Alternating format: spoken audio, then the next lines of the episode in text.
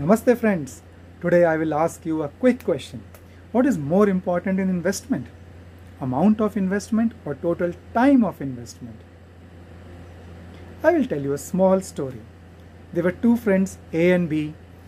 Both, for assumption purpose, both start the same job at the age of 25 years of age and with the same salary.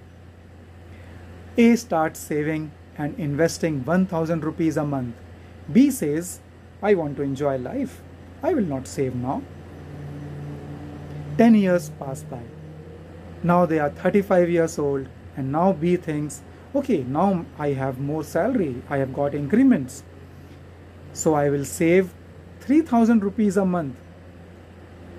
A continues to save 1000 rupees a month and again 25 years pass by and now they are 60 years old.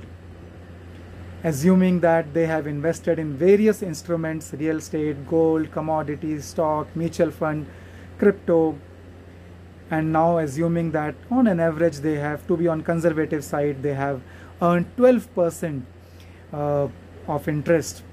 Who do you think has earned more? A at 1000 rupees a month for 35 years or B at 3000 rupees a month for 25 years? B? No, my friends.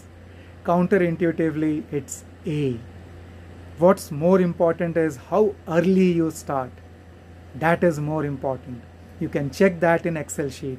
We can discuss more on this in our NEOM Academy. Friends, you must have liked this lesson today.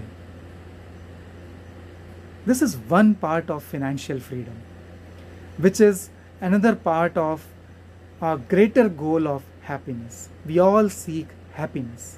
Whatever we do in life is to get happiness. But we all know financial freedom is not just one aspect for getting happiness. There are many more aspects. We discuss all these aspects in detail on one-to-one basis in our NEOM Academy. So join NEOM Academy to live a fuller and happier life today. Namaste.